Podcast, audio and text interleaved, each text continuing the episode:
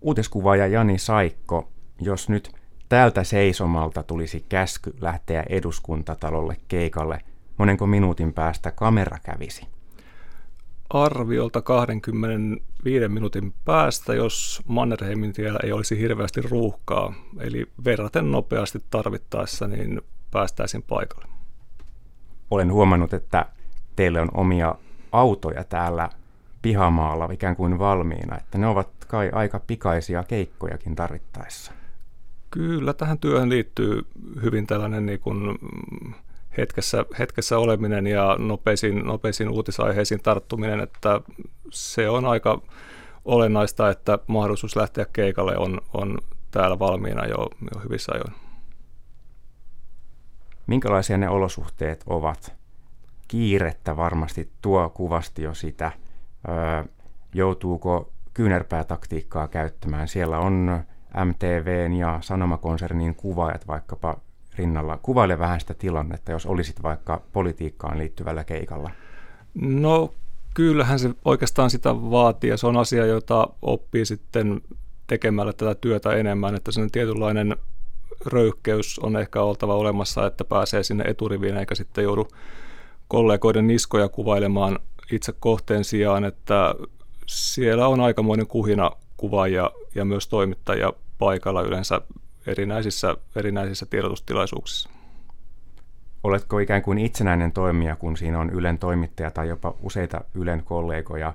Kuinka paljon käytte läpi niitä tilanteita vai otatko ikään kuin materiaalia hieman vapaammin ja sillä tehdään sitten mitä tehdään?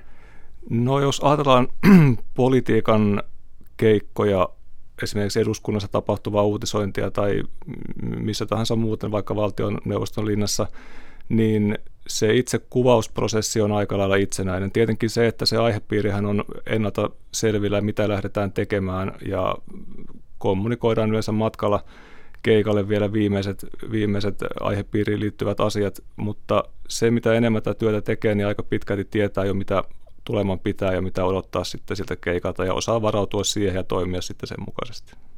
Ja myöhemmin syntyy päätökset siitä, mitä materiaalia käytetään, eikö näin? No juuri näin, että se on toimittajan tehtävänä sitten pätkiä siitä haluamansa kokonaisuus ja mikä sitten tullaan leikkaamaan sitten myöhemmin täällä Pasilassa. Toki eduskunnassa leikkaamme myös, mutta lähinnä Pasilassa juttu koostetaan ja laitetaan sitten verkkoon tai sitten tota uutislähetyksiin kuluvan päivän iltaan. Aivan pakko on kysyä, entä jos mitään ei tunnu tapahtuvan, se on tuttu ehkä viime viikolta, ö, oven takaa ei tulekaan ketään tai kettu on yhtäkkiä se, joka varastaa shown kuvauspaikalla, kun odotettiin poliitikkoja. Onko se joskus pitkäveteistäkin? No kyllähän se tietenkin sitäkin voi olla, että tämän kuluneen syksyn hallituskriisien pohjalta en valitettavasti saanut sitä kunniaa olla näiden ovien, ovien edessä odottelemassa, mutta aikaisemmilta vuosilta ja aikaisemmista tapahtumista, niin tota, kyllähän niissä voi useampikin tunti mennä odotellessa, että se varsinainen itse tapahtuma tulee, joka on aika usein ohi verraten nopeasti muutamassa minuutissa tai kymmenessä minuutissa. Mitä kaikkea kuvaat? Politiikan lisäksi kuvaan oikeastaan aika lailla kaikkea, mitä uutis- ja ajankohtaistoiminnan sisälle kuuluu ja myös urheilua. Että esimerkiksi tällä viikolla niin tiistaina olin valtioneuvoston linnassa uuden hallituksen tiimoilta kuvaamassa ja sitten heti keskiviikkona ruotsinkieliselle Ylelle tehtiin nuorten tupakoinnista juttua. Eli aihepiirit saattavat heitellä hyvinkin paljon lyhyen ajan sisällä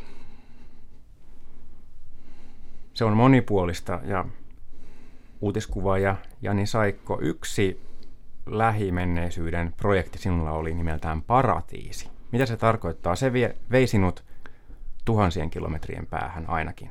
Joo, se oli kyllä hyvin, hyvin poikkeuksellinen projekti kaikkinensa ja erittäin mielenkiintoinen. Oltiin tosiaan toimittaja Mika Mäkeläisen kanssa Marshallin saarilla tuolla pohjoisella Tyynellämerellä ja vietettiin vietettiin hetki aikaa Enevetakin atollilla, missä Yhdysvallat oli tehnyt näitä, näitä tota, ydinkokeita ja pyrittiin kuvaamaan sitä sitä todellisuutta, joka sillä tällä hetkellä siellä vallitsee ja mikä mahdollinen kohtalo näillä siellä asuvilla ihmisillä on ja tulee olemaan jatkossa.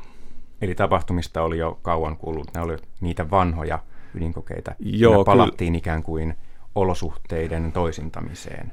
Kyllä joo, ja tota, 50-luvulla te- tehtyjen kokeiden seurausten, seurausten vähän jälkimaininkeja, mitä sitten niin tällä hetkellä on tapahtumassa. Ja me tehtiin sieltä hyvinkin moninaisia juttuja, perusuutis TV-juttujen lisäksi, niin myös virtuaalitodellisuusprojekti, joka oli aika lailla suuritöinen ja mm, sanotaanko näin hyvin paljon, hyvin paljon tota, no, niin, niin, niin ennakkotyötä ja, ja jälkityötä vaativa projekti.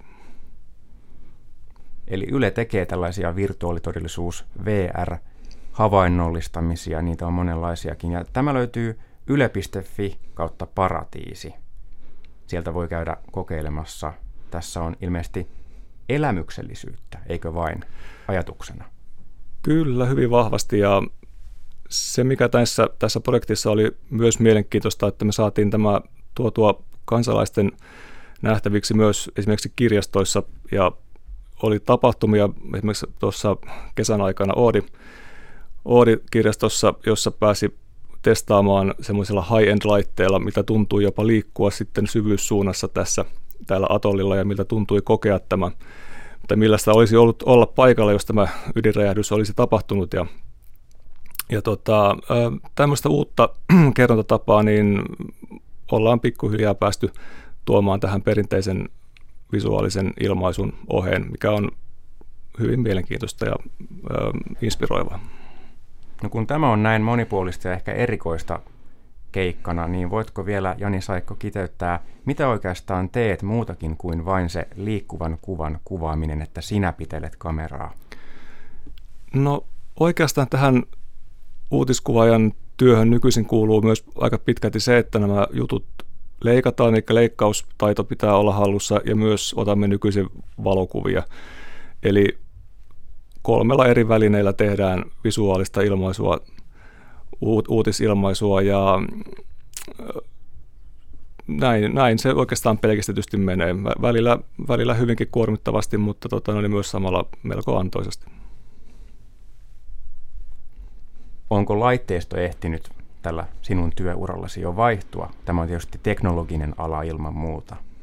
No kyllä pikkuhiljaa menevät oikeastaan kaikki eteenpäin, että edelleenkin käytetään semmoisia verraten raskaita, raskaita tota, uutiskameroita, mutta tietysti niissä on oma käytettävyytensä ja, ja perustelee asemansa, mutta samalla otetaan myös uusia ö, teknologisia innovaatioita niin sanotusti haltuun, että ja se on oikeastaan mun mielestä niin kuin ainut tapakin, että, että pakko olla koko ajan kiinnostunut siitä, että mitä uusia tapoja tai uusia teknologisia välineitä on, millä kertoa tarinoita tai hyödyntää, niin se oikeastaan on, on välttämättömyys, että pysyy tavallaan tällaisenkin kehityksen mukana ja pystyy samalla niin kuin luomaan parempaa ja ehkä jollain tavalla mielenkiintoisempaa ilmaisua kuin aikaisemmin.